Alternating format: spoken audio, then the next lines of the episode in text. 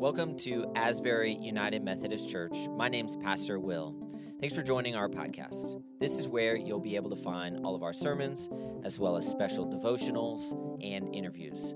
We hope these messages inspire hope and bring support as you grow on your journey of faith. If you have any questions, or if you want further conversation, or if you simply like what you hear, connect with Asbury through our Facebook page or by checking our website at asburymaitland.org.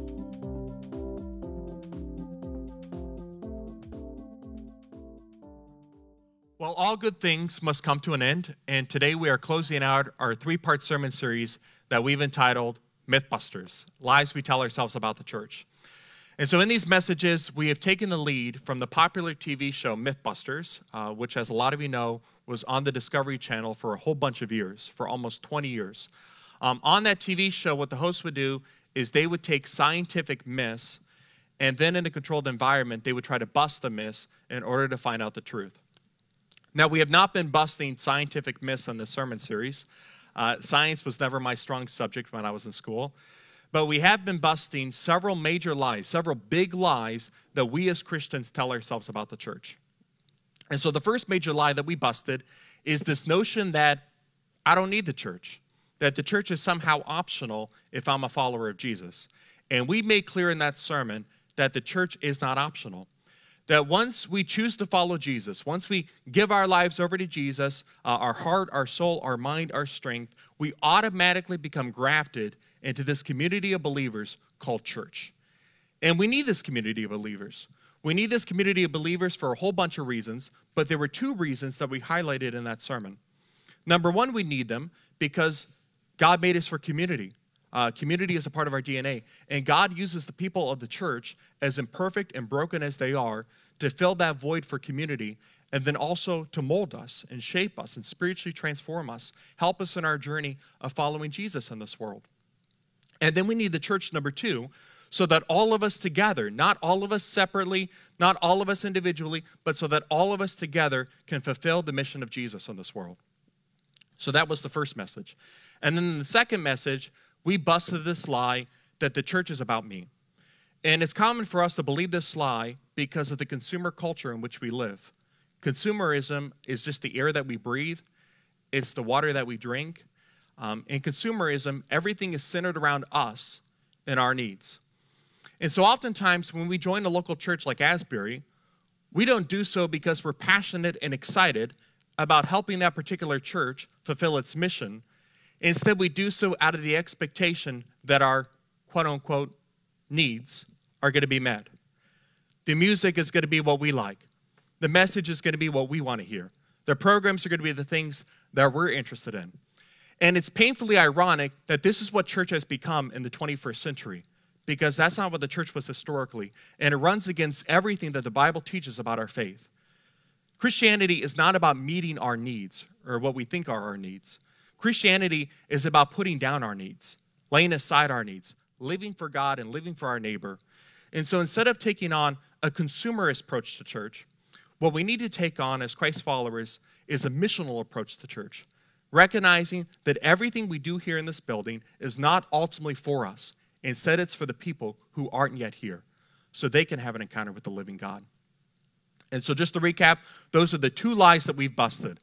I don't need the church, the church is about me. And so the lie that we're going to bust today as we close out this message series is this. Let's say this together. It's enough just to go to church. It's enough just to go to church.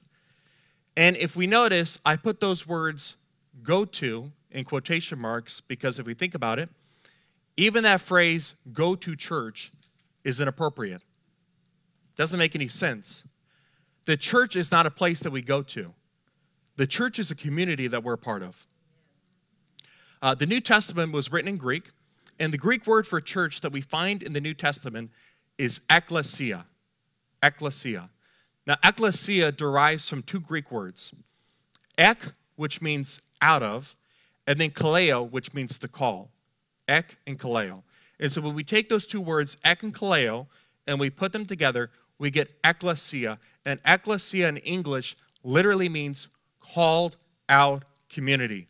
An ecclesia is a community of people who have been called out for a purpose. Now, when this word was first being used 2,000 years ago, the Greco Roman world, uh, that purpose was typically a military purpose, a political purpose. Think of a soldier fighting in a war. But then, as that word ecclesia became associated with Christianity, the purpose changed. The purpose is to worship Jesus, follow Jesus, and join Jesus on mission in the world. And so, since the word church refers to a community of people, it makes no sense to say, I go to church or you go to church because you don't go to a community. You're a part of a community, you're a member of a community. When I finished high school and I went off to college for the first time, um, I had a hard time adjusting when I initially went to campus. I was 18 years old. It was my first time living away from home. And so, of course, the uh, first couple of weeks I was there, I was starting to get homesick. And then most of my friends at that point in my life had come from my high school youth group. I was pretty involved in youth group when I was in high school. But the vast majority of those students from my youth group ended up going to college at the University of North Florida in Jacksonville. I was the only person among my circle of friends who went to college at Florida Southern in Lakeland. So I remember the first two weeks or so I was there, I called my mom on the phone and I was upset. And I said, You know, mom, I don't seem to have any friends here. Maybe I made a mistake. Maybe I should have gone to college at UNF like everybody else did. I probably shouldn't have gone to Florida Southern. And my mom listened to me, as she always did, and then she reassured me. She said, Christopher, my mom always called me Christopher. Uh, she said, Christopher, listen, it's only been a couple of weeks. You got to give it time. Pretty soon, you're going to find that core group of friends. I just know it. And sure enough, my mom was right. Moms tend to be right, don't they? Amen? Uh, I found that core group of friends, and that core group of friends, about five or six of us, we became our own community. I mean, we, we studied together, we went out to eat together, uh, we went to the movies together, we had fun together, we were supportive of each other, we were there for each other. It doesn't make any sense to say that you go to a community. You're part of a community. And those of us who worship Jesus, those of us who follow Jesus, those of us who take on the name Christ follower, we are part of the ecclesia the community called church. But let's be clear about something else. The church isn't just the community, the church is a movement. Uh, when I hear that word movement, uh, the picture that comes to mind for me, one of my favorite subjects, not science, it's history. Uh, the picture that comes to mind for me is the civil rights movement, um, which was that period in our nation's history uh, when African Americans and their white supporters came together to do something about inequality and injustice and discrimination to make sure that all God's people, regardless of the color of their skin, are treated equally under the law. And that led to protests and marches and sit ins. We got a picture up here on the screen. This is from the March on Selma, which happened in 1965. You see uh, Dr. King, his wife Coretta there um, up in the front. And this is actually the vision that Jesus had in mind when he started the church 2,000 years ago that the church would be a movement, not a spiritual country club, not an inwardly focused organization, but a body of people empowered by the Holy Spirit moved to action. Folks, if we think about it, Jesus was always on the move throughout his ministry. Jesus was always on the move. He hardly ever stayed in one place. He was itinerant, wasn't he? He was always going to the broken. He was always going to the hurting. He was always going to the suffering, to those who needed him. Think about the Samaritan woman that Jesus went to at the well in John chapter 4, how he offered to her living water. Think about Zacchaeus, the broken tax collector, whom everybody despised. He was up in that sycamore fig tree, not just because he wanted to see Jesus, he was probably also up in that sycamore fig tree so he didn't have to be in the crowd that day because that crowd could have killed him, right? Uh, knowing what he did as a tax collector, how he was corrupt and stole money from so many folks. But Jesus went to him, offered to him salvation.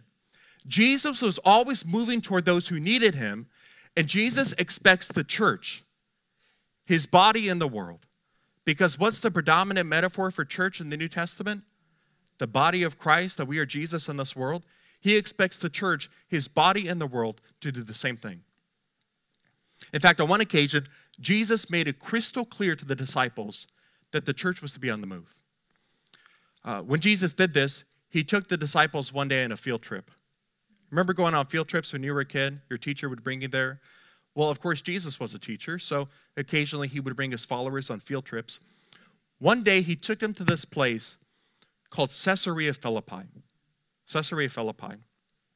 Now, what's important to know, Caesarea Philippi is in the northern part of Galilee. Caesarea Philippi in the ancient world was a Greco Roman city. And basically, what that meant was the vast majority of the people who lived in Caesarea Philippi were not Jewish. They were not Israelites by background, which meant that they were not worshipers, they were not followers of the God of Israel. In fact, Caesarea Philippi was a hot spot for pagan worship, uh, the worship of false idols. In fact, there was a temple in Caesarea Philippi in Jesus' day that was dedicated to the Greek god Pan, P A N. And the people would make sacrifices and they would worship Pan in that location. And before they would worship Pan, uh, they would worship Baal, B A A L. You ever heard about Baal before? Uh, a god mentioned in the Old Testament. He would also be worshiped in that same spot earlier. And what's interesting is this location where Pan was worshiped, where Baal was worshiped beforehand in Caesarea Philippi, it was located in front of a cave. We got a picture of the cave up here on the screen. In Jesus' day, this cave had a name. Anybody know what it was called? What's that? No, that was actually, I think, the cave where David hid as he was running away from Saul. But that's a that's good. It was called the gates of hell or the gates of Hades. And the reason was the water in the cave ran so deep that it was thought to be a portal into hell. There was actually stories that Baal would go into the cave and that's how he would get into the underworld. And it was in this spot that Jesus used the word church for the very first time. So, with that context in mind, take a listen to these words. This is Matthew 16, uh, verses 13 through 18. Uh, this is from the New Revised Standard Version of Scripture. Now, when Jesus came into the district of Caesarea Philippi, again, this Greco Roman city, the vast majority of the people who live here, they're not worshipers of God. So he came into this district. He asked his disciples, the 12 disciples, Who do people say that the Son of Man is? Now, Son of Man was a title that Jesus used in reference to himself. Uh, it's taken from the Old Testament book of Daniel. Who do people say that the Son of Man is? And they said, some say John the Baptist. Remember John the Baptist? He lost his head. He was the forerunner of Jesus. Um, some say John the Baptist, but others Elijah, and still others Jeremiah or one of the prophets. He said to them, But who do you say that I am? Simon Peter answered, You are the Messiah, the Son of the living God. And Jesus answered him, Blessed are you, Simon, son of Jonah. For flesh and blood, in other words, human beings, have not revealed this to you, but my Father in heaven. And I tell you, you are Peter and on this rock, let's read this next part together. I will build my church, and the gates of Hades or hell will not prevail against it. You are Peter, and on this rock I will build my church. Jesus spoke in Aramaic, but the Greek word here is ekklesia, my church, and the gates of Hades, hell, will not prevail against it. Now, by taking the disciples on this field trip to Caesarea Philippi, in this spot where Pan was worshiped, where Baal was worshiped beforehand, and using the word church for the first time, what is Jesus doing? Jesus is visually demonstrating what the church is to be. That the church is to be a movement of people that won't stay locked in one place, but instead will storm into hell. That will go to places like Caesarea Philippi, where people by and large aren't worshiping God, they're not following God, and they will proclaim the message of Jesus to those folks. That's why Jesus asked the question, Who do you say that I am? Because Jesus wants the disciples to be crystal clear about his identity in the midst of all this false worship, because he is charging them with the task, the assignment of leading this movement of people that will move to bring others to Jesus. Folks, have we lost this image of the church? We don't see the church anymore as a movement, do we? Instead, we see the church as a place that we go to once a week, maybe twice a month, once a month, maybe less than that. We come into the room, we see our friends, we drink some coffee, we hear some music. Hopefully, the sermon keeps us awake. And then we go home as if nothing's different. Nothing's changed. Nothing transformational has happened. And then we come back the next time that we're here and we do the same thing all over again. We're just going through the motions. Now, don't mishear what I'm saying. I'm not trying to downplay what we do here on Sunday mornings because what we do here on Sunday mornings is critically important. It's vitally important. But what we do here on Sunday mornings as we gather for worship is not actually the church. You and I are the church. The people are the church. The community is the church. And what we do here on Sunday mornings as we gather for worship is not an end in itself. It's not something that we check off on a to do list. Okay, I went to a church service this week. Instead, what we do here on Sunday mornings is a means to an end. It's designed to empower us and to equip us so that we can get out of this building and we can go out and we can serve God in this world. We can move to the people who don't know Jesus in a personal way. We will move to bring others to Jesus. But far too often, local churches forget this. They forget about the community outside their doors. They forget about the people that they're called to reach. And so instead of being a movement of people, you know what they end up becoming? A museum. Do museums go anywhere? No. Museums stay locked in one place. Museums are a representation of the way things were in the past. And we have far too many local churches that look more like museums than they do movements. Nothing ever changes. Everything stays the same, and no risks are ever taken to reach new people. Pastor Barber, you ever been in a church like that? Um, the great 20th century preacher Fred Craddock taught at um, um, Candler School of Theology for a number of years. He passed away some years ago. When he finished seminary, he was sent to pastor a church near Oak Ridge, Tennessee. Uh, the church was in a pretty rural area, but despite the fact that it was rural, the community around them was actually exploding with growth, especially with construction workers who had been sent by the county to develop the area, put the infrastructure in place. So one Sunday morning after worship, Craddock called a meeting of all the leaders and he told them about these construction workers and he said, Well, what are we going to do to reach these folks? And then some guy raised his hand and he said, Hey, preacher, I know you have good intentions here, but what you're talking about is a waste of time. Come on. They're only going to be here temporarily. They're just passing through. Why are we focusing on that? Why are we putting our energy toward that? And then everybody started to nod their heads and agree. And, and Craddock said, please, please, please reconsider what you're saying.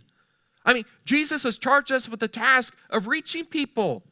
These are the people that he sent to us. We got to go reach them. And then he said, before we make any decisions today, I want us to all pray about this over the next week. Everybody said they would. So a week went by. Next Sunday morning, they had another meeting. Before Craddock could even say anything, a guy raised his hand and he said, I move that in order to be a member of the church, you have to own property in the county. Somebody said, I second that motion. There was some discussion, and then it passed. Craddock was discouraged. Short time later, he left to go take on a teaching job. And then one time he was back in that area for a conference. He was with his wife, and he said, I want to stop by. I want to see what's become of that church. So they pulled into the parking lot. It was full. There were cars, there were motorcycles, there were trucks. And then there was a sign that said, barbecue, all you can eat. So he went inside this barbecue restaurant. That's what the church had become. He saw the organ pushed against the wall. There were pews lining the wall. And the restaurant was full of people, different races, people speaking different languages. It was so diverse. And as they were waiting for their food, Craddock said to his wife, It's a really good thing that this place is a restaurant now. Because otherwise, if the leadership had their way, most of these people wouldn't be able to be here. That church had become a museum instead of a movement. And we have far too many local churches that have become like that.